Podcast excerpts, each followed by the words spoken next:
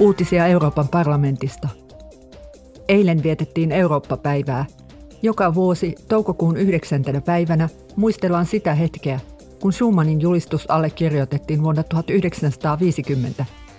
Julistus tasoitti tietä Euroopan unionille.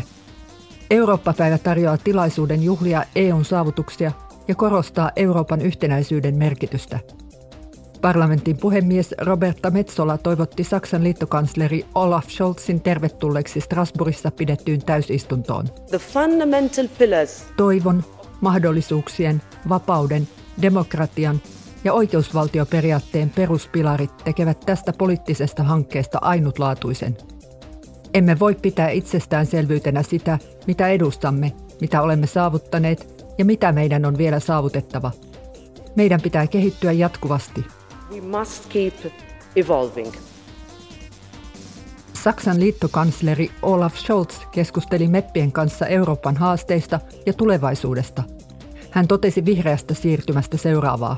Welche Chance dieser Aufbruch für Europa bringt? Minun ei tarvitse selittää teille, millaisia mahdollisuuksia tämä siirtymä tuo Euroopalle.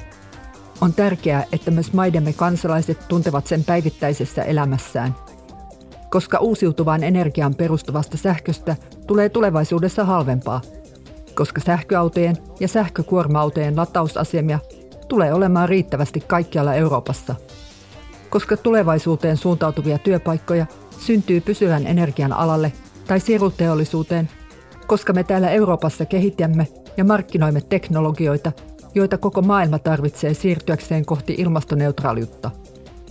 Työstämme tätä muutosta kunnianhimoisesti emmekä jätä ketään jälkeen. Scholzin puhe on osa Tämä on Eurooppa-keskustelusarjaa. MEPit keskustelivat Strasbourgin täysistunnossa komission varapuheenjohtajan Maros Shevchovicin ja Ruotsin EU-asioista vastaavan ministerin Jessica Roosvallin kanssa lainsäädäntöesityksistä, jotka koskevat EUn talouden ohjausjärjestelmän uudistusta. Komission varapuheenjohtaja Shevchovits sanoi täysistuntokeskustelun aikana seuraavaa. Public debt uh, has surged. Julkinen velka on kasvanut ja niin ovat kasvaneet myös investointitarpeemme. Vihreän ja digitaalisen siirtymän nopeus, turvallisuus ja puolustus tai teollisuuden toimitusketjujen kestävyys. Komission ehdotuksissa otetaan huomioon nämä molemmat näkökohdat. Niiden tavoitteena on saada velkataso alenemaan asteittain ja tasaisemmin sekä vauhdittaa kestävää ja osallistavaa kasvua investointien ja uudistusten avulla. MEPit esittivät uudistusta koskevat painopistealueensa.